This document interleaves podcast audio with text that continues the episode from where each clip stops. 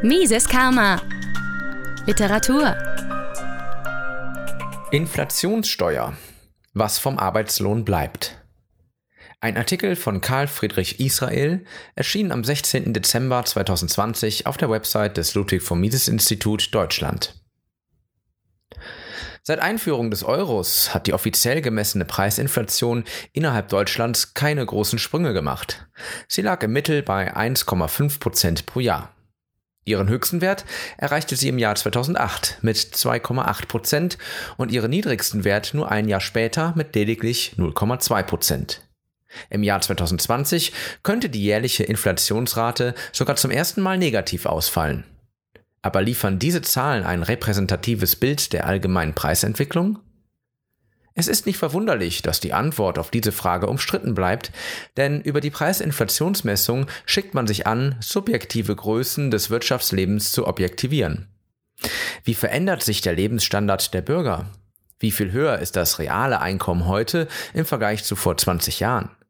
Wie viel teurer wird ein Warenkorb gleicher Qualität von Jahr zu Jahr? Aber was gleiche Qualität im Zuge von technologischem Fortschritt und Innovation bedeutet, lässt sich nicht objektiv bestimmen. Deshalb wird diese Frage auch niemals abschließend beantwortet werden können. Die offizielle Preisinflationsmessung weist allerdings auch Lücken auf, die sich frei von subjektiven Werturteilen bestimmen lassen. Der harmonisierte Verbraucherpreisindex HVPI, an dem sich die Geldpolitik der EZB orientiert, ist ein Index für den Gegenwartskonsum. Er beinhaltet also im Wesentlichen Konsumgüterpreise und klammert die Preise von Anlage- bzw. Zukunftsgütern systematisch aus. Nutzt man den HVPI zur Bewertung des Lebensstandards, reduziert man die Bürger also zu reinen Konsumenten in der Gegenwart. Sie sind aber mehr als das. Jeder Einzelne hat eine mehr oder weniger stark ausgeprägte Planungsstrategie für die Zukunft. Man ist nicht nur Gegenwartskonsument, sondern auch Sparer und Anleger zur Vorsorge für den Zukunftskonsum. Lebensqualität bestimmt sich also nicht nur daraus, wie viel ich heute konsumieren kann, sondern auch, wie gut ich für morgen vorsorgen kann.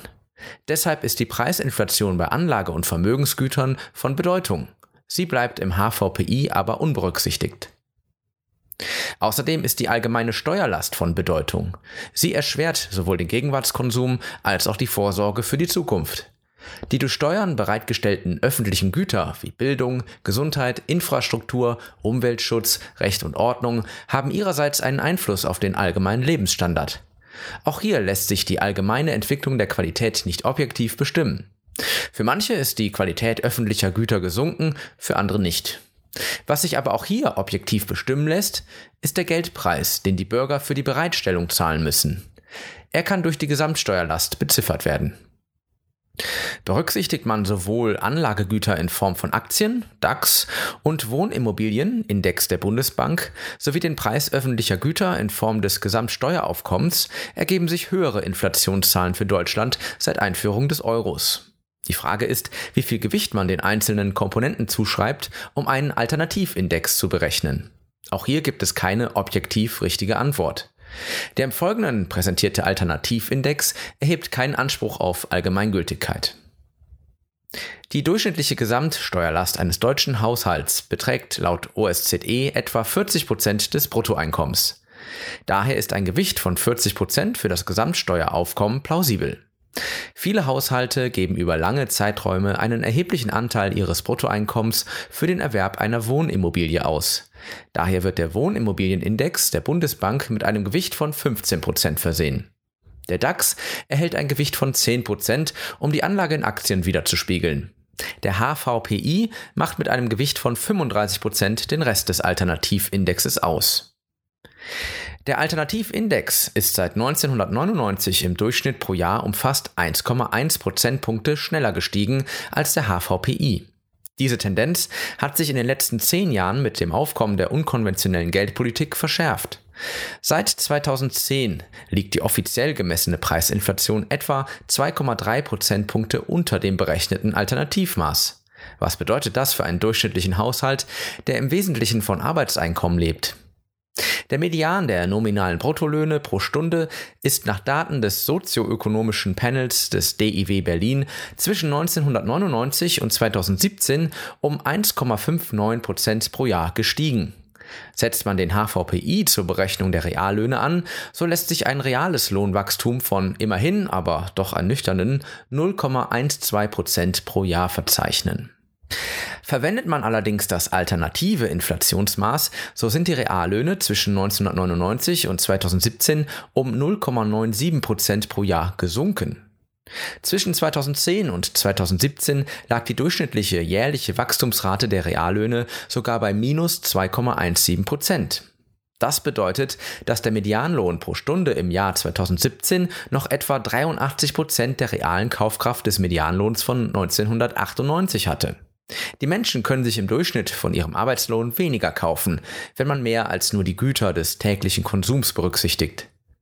Dieses Ergebnis ist auf überproportionale Vermögenspreisinflation und steigende Steuereinnahmen zurückzuführen, die verschiedene Haushalte natürlich unterschiedlich stark trifft. Haushalte, die fast ausschließlich von Arbeitseinkommen leben und kein reales Vermögen besitzen, sich aber eines für die Zukunft aufbauen wollen, leiden unter dieser Entwicklung. Insbesondere jungen Familien, die nicht auf die materielle Unterstützung der Eltern- und Großelterngeneration zählen können, wird es erschwert, sich eine komfortable wirtschaftliche Existenz zu erarbeiten. Die Existenzängste des deutschen Durchschnittshaushalts, von denen man immer häufiger hört, sind mit Blick auf die Vermögenspreisinflation nicht verwunderlich. Über die allgemeine Preisinflation wird das reale Arbeitseinkommen der Bürger über die direkte Besteuerung hinaus entwertet. Die Haushalte, die ihr Einkommen nicht durch Kapitalerträge erhöhen können, spüren das zuallererst. Mises Karma, der freiheitliche Podcast. Auf Spotify, Deezer, iTunes und YouTube sowie unter miseskarma.de. Liebe Podcasthörer, wenn Ihnen diese Ausgabe gefallen hat, helfen Sie doch dabei, Mises Karma noch bekannter zu machen. Teilen Sie diese Episode in sozialen Netzwerken Erzählen Sie Ihren Freunden und Bekannten davon.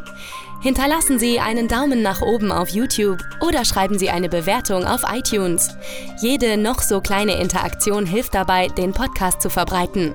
Anregungen und Kritik können Sie über das Kontaktformular auf miseskarma.de einreichen. Vielen Dank!